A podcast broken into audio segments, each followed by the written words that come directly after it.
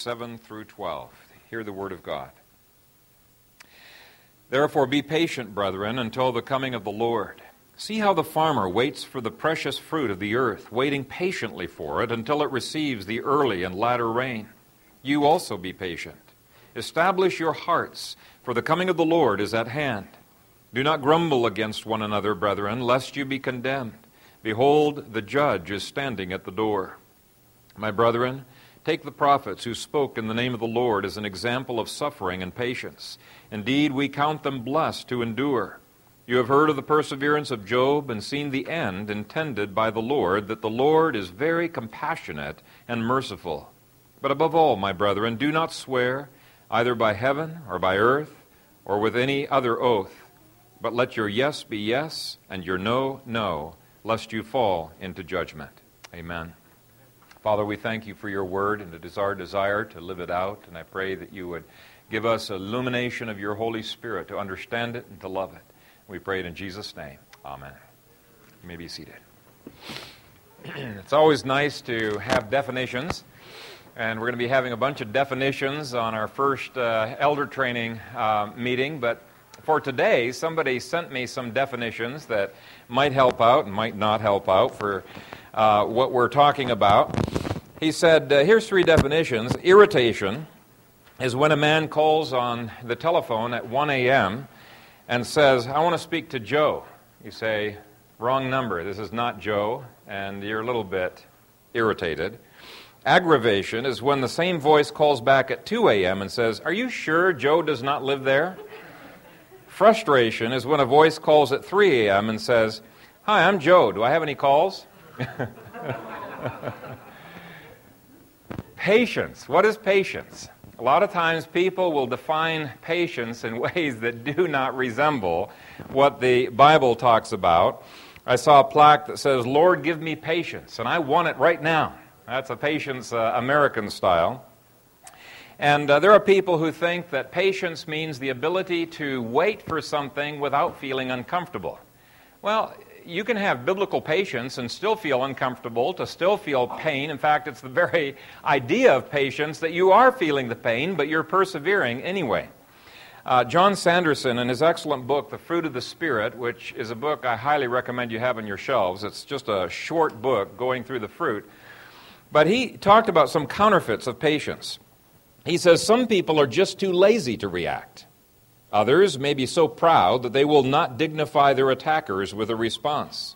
Some of us are by nature more insensitive to criticism than others, and hence have an appearance of long suffering. Some, by ordinary human calculation, will endure a temporary hardship to gain a long range advantage. But Paul is calling true patience a fruit of the Spirit, unattainable by any merely human contrivance. And so he is saying some of the people we may admire as being very patient actually may just be too lazy or too proud or too calculating, uh, you know, to have any kind of an outburst over the thing that has been uh, troubling them. And so we want to look at the issue of patience, but I want us to keep in mind what we talked about in chapter 1. That's where he dealt with how we can have joy in any circumstance that we face. And I want you to have that joy. So you may, if you've not had that sermon, you may want to review what he's talking about there. We're not going to repeat. But um, God, when he gives uh, patience, uh, gives it in a way that is different than the world. It's not something that the world can have. The world might think that patience, in fact, somebody once defined patience as the ability to count down before you blow up. Uh, well, it's not having a Mount Vesuvius inside that you're holding in check. Biblical patience is the ability to have a peace inside that reflects the apparent outer peace that you are displaying out there. There was a mother and a father who was in a grocery store, and um, the son, a uh, little toddler, was obviously very undisciplined and in a bad mood. Uh, the mother went to a different aisle and left the child with dad, and the kid just started screaming bloody murder and was pulling things off the shelf. And uh, the father kept saying, Now take it easy, Willie. We'll soon be out of here and back home. Now, now, Willie, don't boil over when everybody can see it. Take it easy. Take it easy. Anyway, they get out to the checkup, uh, checkout line, and there was a a grandmotherly type that came up, and the kid's still screaming, so the mother sticks a lollipop in Junior's mouth to keep him quiet. And the grandmother says to the mother, I certainly did admire the patience your husband showed while he was comforting Willie. The mother said, Comforting Willie? My son's name is George. My husband's Willie. His patience was trying to talk himself out of blowing up. now, calm down, Willie. We're going to be out of here soon, Willie. now, that's obviously a fictional story, but it illustrates how many times what we are thinking about in terms of patience doesn't take God into the picture at all. And the biblical definition of patience is really a God directed patience. It's something God not only gives, but it focuses upon God and His control of our circumstances. And so I've put into your outlines a little uh, definition. uh, patience can be defined as steadfastness in waiting on God's timing, even when tempted to give up on God's providence. Let me repeat that. Steadfastness is waiting on God's timing, even when tempted to give up on God's providence. Now, one of the things you're going to find as a common theme all throughout this book is God's providence, His sovereignty, and its impact upon our lives. In just the last three lessons, we've already seen that. Uh, your view of God's sovereignty impacts your view of law, uh, law anywhere. It impacts your view of time. It impacts your view of judgment. And here, it impacts uh, how you uh, engage or don't engage in, in patience. Now, the first point I'm just going to briefly touch on today, and that is that patience is not an option for you. Some people will excuse themselves and they'll just say, Well, I'm high strung. That's my personality. I can't help it. And uh, James does not let you off the hook. He says, It doesn't matter who you are, we are all called to have patience. And the first commandment can be seen in verse 7 Therefore, be patient, brethren. Verse 8 you also be patient.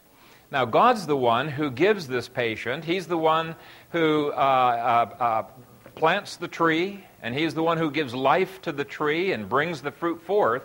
But what He expects us to do is to plow and to fertilize and to be cultivating this fruit of the Holy Spirit. We can't produce it in ourselves, but we can produce it, and uh, we can uh, cultivate it. And so, what He is saying is, you have a responsibility to cultivate what God, by His Spirit, is granting within you that life, that tree that is there. Apart from His sovereignty, we cannot have it. But He puts us in circumstances where He is seeking to produce that patience within us.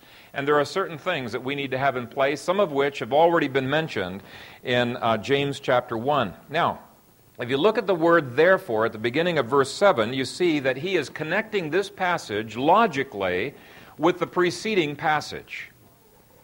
You see that there? Verses 1 through 6 are tied in with this, which to me indicates a number of things that patience is not. Patience is not indifference. Those are two totally separate things. If you look at verses 1 through 6, God was not indifferent to the plight that these people were going through. He was not indifferent to the sin of those uh, wicked people who had been persecuting them. In fact, He speaks His judgments against them. Uh, he is upset with the things that, that they are doing, but he is still patient. So it's not indifference that he is talking about. Uh, what, what is going on with that, therefore, is that the reason we have to put up with all of these scoundrels that are coming against us is that God is putting up with those scoundrels. His patience necessitates our patience. His patience tests our patience. Can you see that there? Verses 1 through 6 show that these Christians had been hurt, they had been royally ripped off, and God does not take a who cares attitude. Christians have a right to pray for vindication. In fact, uh, many of the Psalms are prayers that the Lord will protect us, will bring judgment against those who persecute us. And we see an example of David's kind of imprecatory prayers in verse 4. Uh, Indeed, the wages of the laborers who mowed your fields, which you kept back by fraud, cry out, and the cries of the reapers have reached the ears of the Lord of Sabaoth. Now, the way some people treat the imprecatory Psalms of the Old Testament, you would think that God would say, No, I'm going to be deaf to those prayers. Those are ungodly prayers. I'm not going to hear them. But God says, No, when they cry out for vengeance, I will answer. In fact, He commands it in Luke chapter 18. There's a number of other scriptures as well. So, the second thing that patience is not is patience is not passivity. It's not indifference. It is not passivity. We can do something. We can pray for vindication, even when we are not able to resist because it's maybe people who are in government who are coming against us.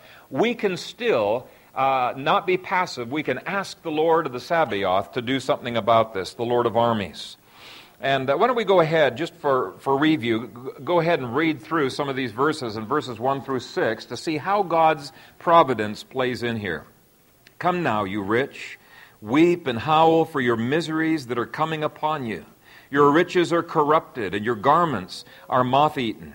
Your gold and silver are corroded, and their corrosion will be a witness against you and will eat your f- flesh like fire. You have heaped up treasure in the last days. And we pointed out last time that the last days is a reference uh, not to the last days of history altogether, but the last days of the old covenant that they were living in. The last days of Jerusalem, last days of the temple, last days of the priesthood, and all of the sacrifices. And it's in that context that he says, Indeed, the wages of the laborers who mowed your fields, which you kept back by fraud, cry out. And the cries of the reapers have reached the ears of the Lord of Sabaoth. You have lived on the earth in pleasure and luxury. You have fattened your hearts as in a day of slaughter. You have condemned, you have murdered the just. He does not resist you. Now, I'm going to do something that preachers are never supposed to do. I'm going to go down a long rabbit trail, and uh, Travis, and I'm sure a number of others, will be happy that I'm going down a rabbit trail here. Um, and I want to deal with a whole pile of references that deal with the second coming because there's all kinds of questions nowadays that have come up as to which coming is he talking about. And some people will say, What do you mean, which coming? There is only one coming I ever hear about on radio or on TV, and it's something in the future, right? It's the second coming of the Lord, it's the final advent of the Lord. And what I want to do is, I want to give you just one sample scripture for each of five different ways in which Jesus comes uh, to the earth. Okay? And then we will evaluate which of these fits the context best in, in James. And I want you to flip to these with me. First of all, look at Matthew chapter 16. Matthew chapter 16 and verse 28. and this is a, a coming that he says happens in the lifetime of his disciples. Matthew 15, verse 28 Assuredly I say to you, there are some standing here who shall not taste death till they see the Son of Man coming in his kingdom. Now, I'm not going to deal with the meaning of this term right now. Whatever your interpretation is, it has to fit within the lifetime of those disciples, and it has to be a coming they can see. Okay? It has to be a coming they can see. He says, there are some standing here who shall not taste death till they see the Son of Man coming in his kingdom. Well, that's obviously not a coming that's future to us. Okay, turn next to uh, John chapter 14 and verse 18. Here's a totally different coming, and it's not one that they see. This is a coming that is invisible to their eyes. John chapter 14 and verse 18. Okay, he says, I will not leave you orphans, I will come to you. Okay, Jesus is going to come to them. How does he do it? Well, you read the whole context and you see he comes to them by his Spirit. If you take a look, for example, down at verse 23, Jesus answered and said to him, If anyone loves me, he will keep my word, and my Father will love him, and we will come to him and make our home with him. And so it's a spiritual coming uh, into the life of the believer. Now, I believe it initially happened at Pentecost, but from that time on, Jesus comes to his people through his Holy Spirit. Okay? But it's using the word to come, it's a coming of Jesus. Okay, the next one that I want to look at is Acts 23 and verse 11. This is yet another kind of coming. Now, earlier in Paul's life, uh, Christ had come to him uh, in a blinding light, had spoken to him, knocked him off his horse, and converted him. But look at Acts 23 and verse 11 as one example of many for a personal, bodily coming of Jesus uh, to an individual. Not to all of society, but just to an individual. And now, indeed, do I have the right verse here? Verse 11.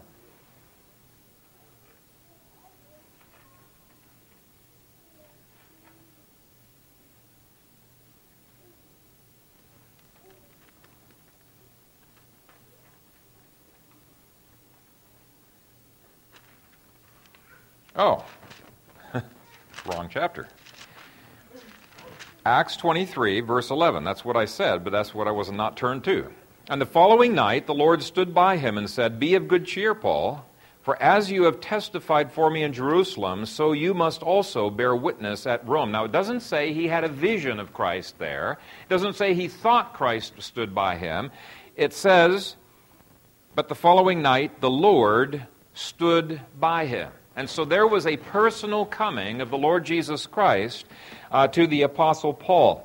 Just like there were uh, several appearances of Jesus to individuals as well as to groups of people immediately after his resurrection, there's at least a few personal comings of Jesus after the ascension of Christ to the right hand of the Father. Now, uh, that's not the one James is referring to, obviously. Uh, and uh, we're just trying to establish there are various types of coming. Now, turn with me to Revelation chapter 2 and verse 5. and Revelation 2, verse 5 says, Therefore, remember, therefore, from where you have fallen, repent and do the first works, or else I will come to you quickly and remove your lampstand from its place unless you repent. Now, here is a coming to a local church. And if you look at, uh, there's a couple of other verses that do the same thing. In verse 16, you see, Repent, or else I will come to you quickly and will fight against them. And in chapter 3, verse 3, there's another coming to another uh, one of the churches. And we need to ask the question Did Jesus come and did he remove their lampstand? And if you study church history, you realize, yes, indeed, he did. Now, he didn't do it in the first century. It came later, so it wasn't a 70 AD coming that Jesus talks about, but Jesus did indeed come to them and very suddenly removed their lampstand and removed their presence from the area of Turkey uh, completely. And so the Lord's uh, promise there, I think, was uh, very literally fulfilled. Now, there are other examples of God coming in judgment. Isaiah 9, verse, 19, verse 1 says, Behold, the Lord rides on a swift cloud and will come into Egypt. The idols of Egypt will totter at his presence. Now, that was an old covenant coming in judgment on Egypt. But there are a number of New Testament passages that speak of him coming against Jerusalem in judgment. Uh, for example, Christ told his accusers, well, actually, this is multiple comings. From now on, you will see the Son of Man coming on the clouds of heaven an example of repeated comings. I believe every time a nation is cast down, it is Christ smiting that nation with the rod of iron. Uh, it is Christ who raises up, it is Christ who casts them down. Now, one last coming is Acts 1:11. It says that at the end of time, Christ will come down visibly and bodily, just like he had left, and it would be something to abide uh, with them. That's the final coming. Now, here's the frustration for me. Many people are reductionistic. As soon as they see the word coming, they immediately assume, oh, it's, it's in the future. It's the final coming of Christ. Or they immediately assume it's in 70 AD, like the full preterists do. But there really are nuances of meaning to the term the coming of the Lord Jesus Christ. And there's a lot more that you could read on this subject, and I've got some handouts that, that relate with that. But uh, I, it's in that context that uh, uh, we see in verses 1 through 6 of James that we have a number of clues as to seeing which kind of coming that he is referring to. First of all, he indicates it's a coming that's about to happen. It's a judgment that's about to happen. Verses 1 through 6. Verse 8 says, For the coming of the Lord is at hand, or literally, it has drawn near. If you look at verse 9, it says, Do not grumble against one another, brethren, lest you be condemned. Behold, the judge is standing at the door. Now, those are all indications or clues that he's not talking about a coming that's going to be some 2,000 plus years later, because I don't think on anybody's timetable 2,000 years is near, it's at hand, it's at the door. And um, uh, uh, when Christ and the apostles were talking about the second coming over and over again in the Gospels, they talk about it being a long ways away. In fact, Matthew chapter 24 is divided into two parts. I think it's around verse 34. Everything previous to that, in terms of the judgment on Jerusalem, is said to be near, at hand, upon this generation, soon. But everything after that, dealing with the second coming of Christ, is uh, uses language of a long ways away. It's far, it's distant. Let me give you some examples. Matthew 25, verse 5, on the parable of the wise and the foolish virgins, it says, While the bridegroom stayed away for a long time, they all slumbered and slept. Earlier he had said, It's a short time. Now this is something that's a long time. Um, and so, if James is saying this is something soon, that's different than the, the coming that Christ talks about that is a long time away. Uh, Matthew 25, verse 19 After a long time, the Lord of those servants came and settled accounts with them. And so, the final settling of accounts, again, is not short or soon. Luke 20, verse 9. Uh, Christ compares himself to a vineyard owner, and he says he leased it to vine dressers and went into a far country for a long time. Can you see that? So don't let anybody tell you that the second coming of Christ was always imminent. It was not imminent. It was prophesied to be a long time away. A long time is not imminent. It's the very antithesis of imminence. Now, some people say, well, yeah, what is a long time? You know, in God's eyes, uh, one day is as a thousand years, and a thousand years is as a day, and so it's short in God's eyes. Well, the point of that passage is that God is above time, and for God, you know, it's, a thousand years is just like a day. In other words, time is irrelevant to God. But when God speaks about time, he knows how to communicate about time. And a long time is not eternity. A long time deals with time. And God perfectly communicates. So, how long is uh, distant and far away? Well, we've got some examples.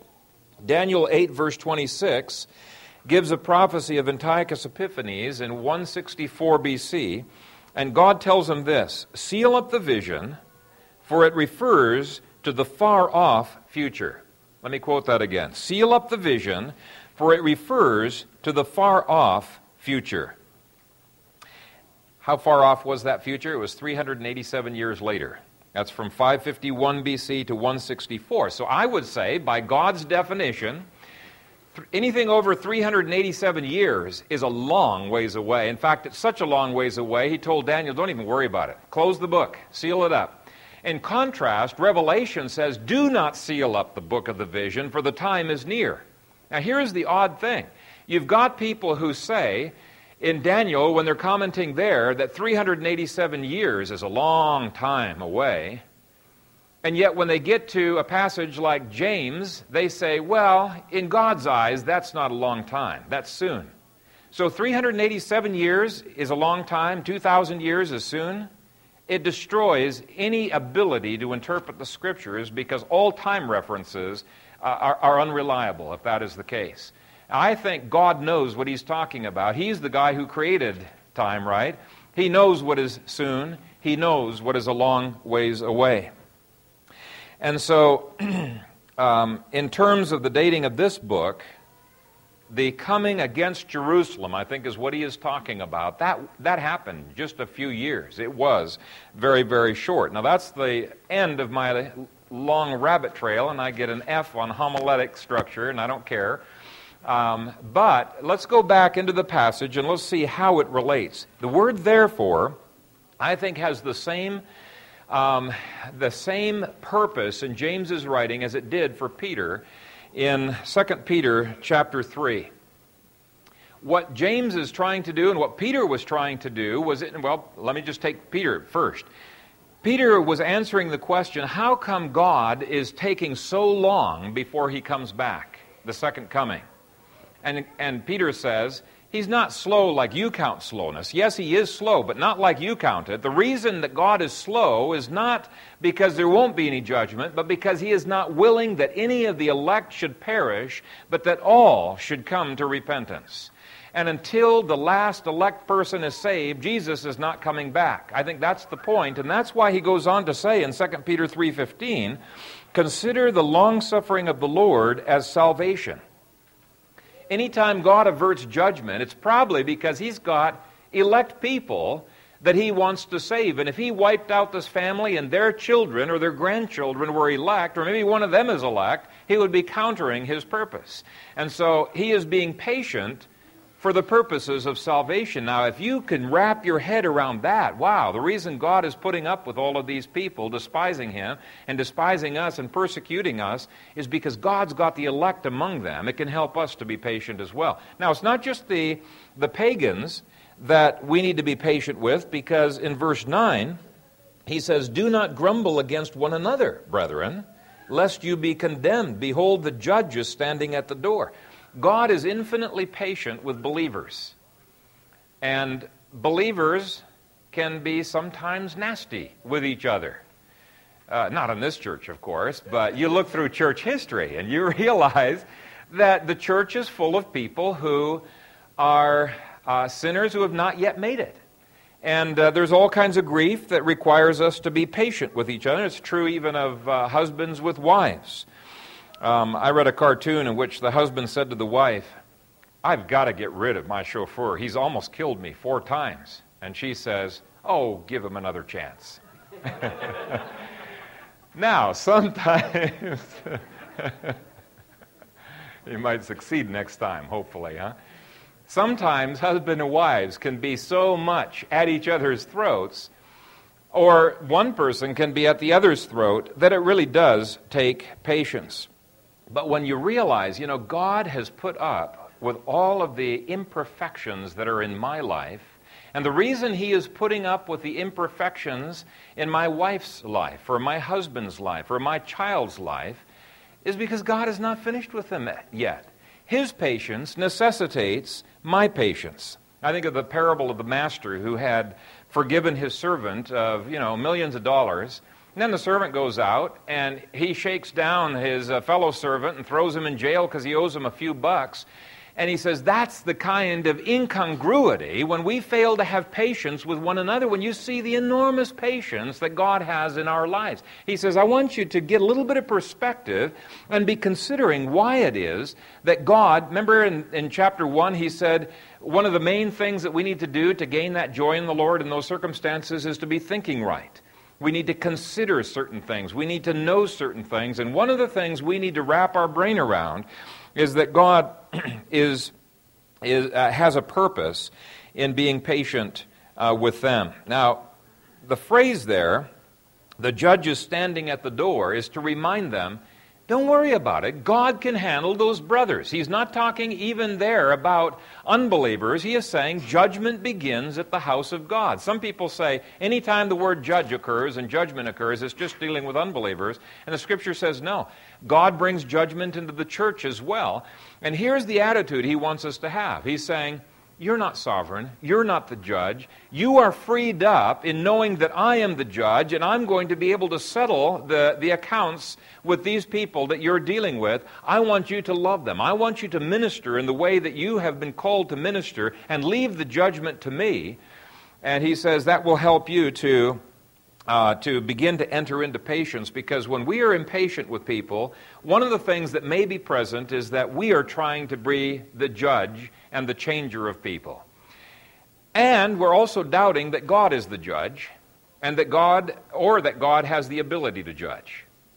We're saying, God, you're not doing your job, and so I've got to take that job, you know, to myself. And what ends up happening is you either become arrogant or you become frustrated.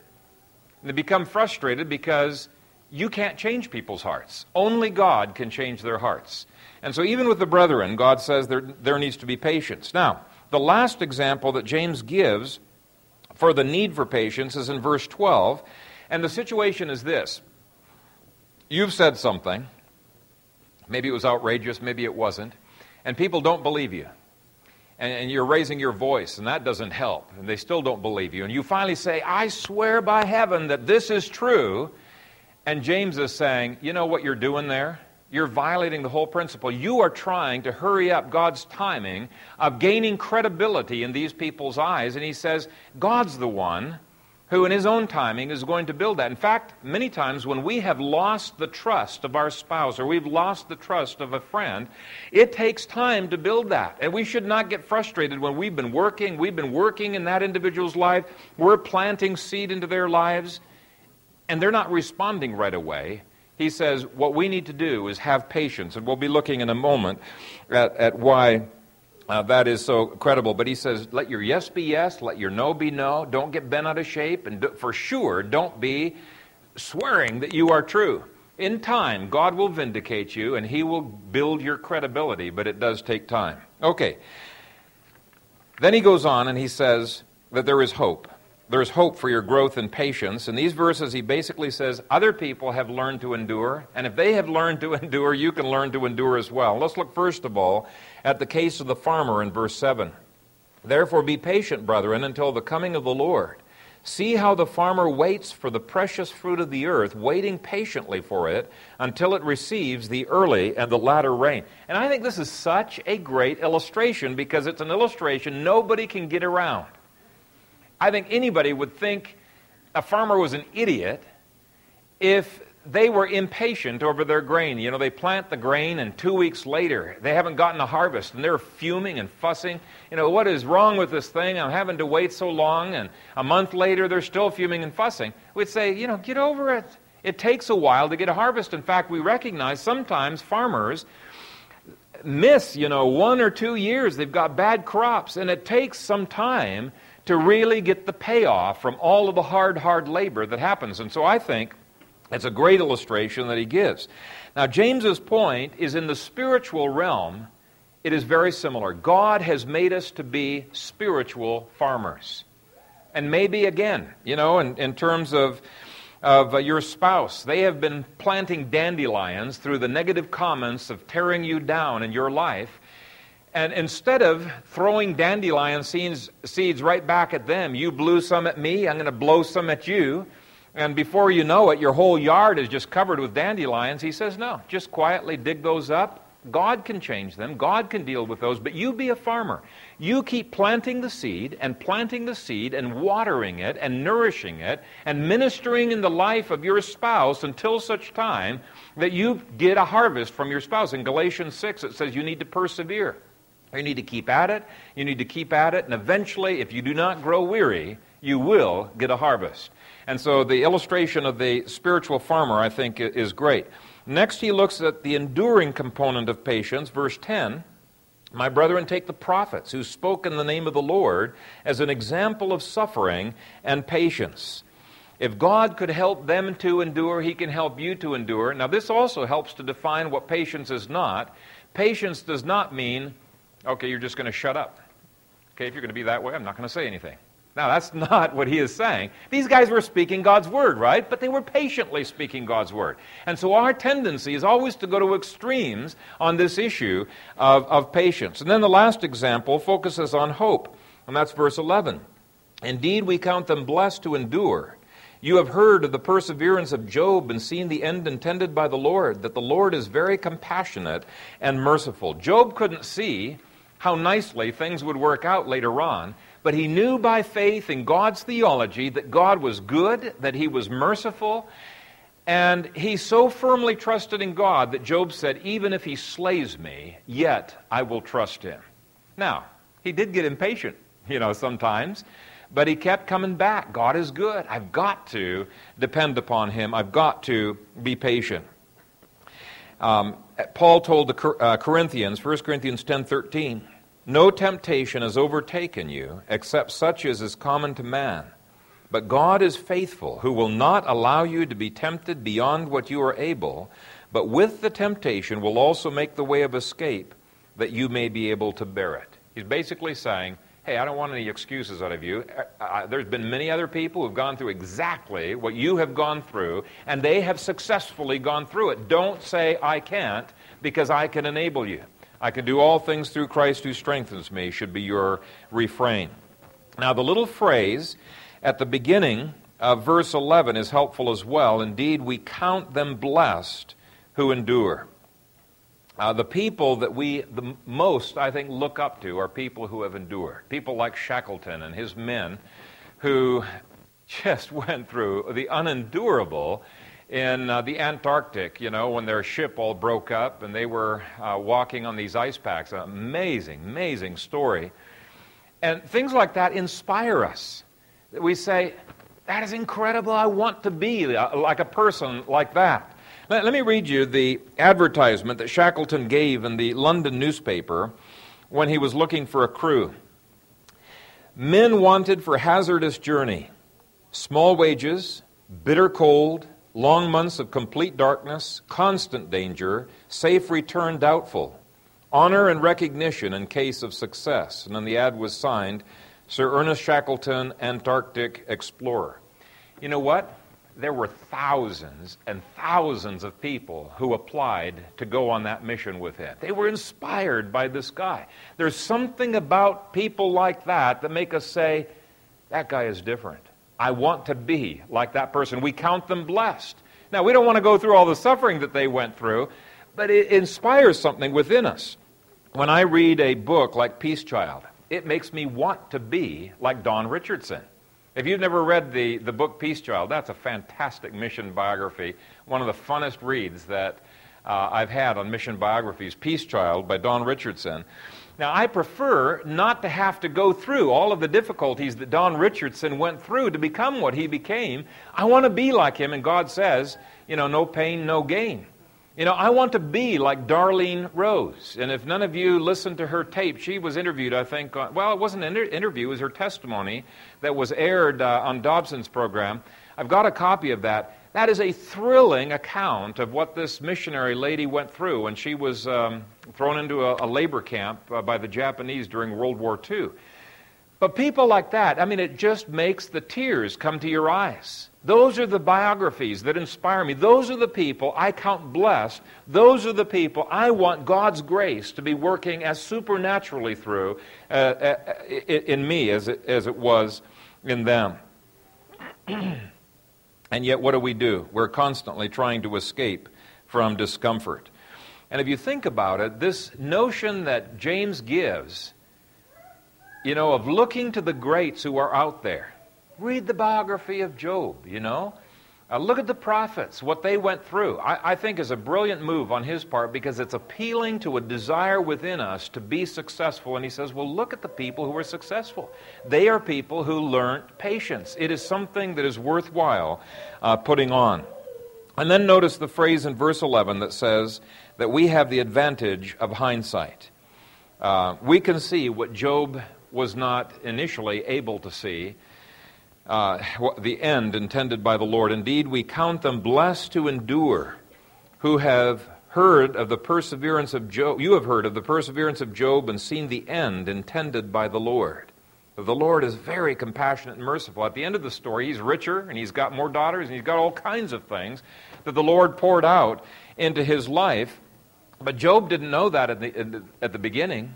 But we can have confidence all things work together for our good, and it, it, can encourage us to persevere. Darlene Rose, her testimony was that she would not exchange the time that she had in that Japanese labor camp for anything in the world because during that time she learned a dependence upon God, a closeness to God, a, the reality of God's presence in her life that lasted her the rest of her life in a way that she would never have known otherwise. Now, she didn't like the pain.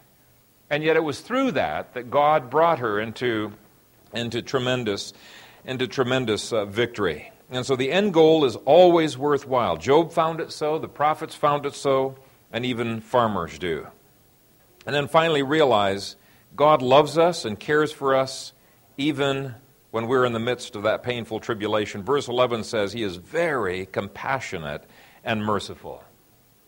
God's too good to ever do anything that would turn out for your bad, okay? Um, now, you might think this is bad. It's your responses, maybe, that are leading to the bad, but God is actually intending, through the difficulties He's brought into your life, He's intending good out of it. He's too good to ever bring anything into your life sovereignly that is not for your good, and He is too wise to ever make a mistake in your life. And He's too he is too powerful to ever let anything slip through his fingers. And so it really is something that we need to trust. Some people say, don't p- pray for patience without meaning it because God's going to bring up the heat. I do not buy into that philosophy at all. God's going to bring up the heat anyway because He wants you patient. And He's determined you're going to be patient. And so I say, pray for patience, cultivate patience, do respond to those things as you ought, and you're not going to have to go through as many trials as the person who refuses to pray for patience because I don't want things to heat up. Now, don't buy into that philosophy. God wants you patient, so He's going to guarantee you're going to have the difficulties. How you respond determines how quickly you get through it. And so it's my prayer that coupling what we looked at in chapter 1 with this chapter, that you would be absolutely bound and determined to be mature in your patience. Amen. Father God, we thank you for your word. And Father, sometimes your ways with us are difficult, they are tough.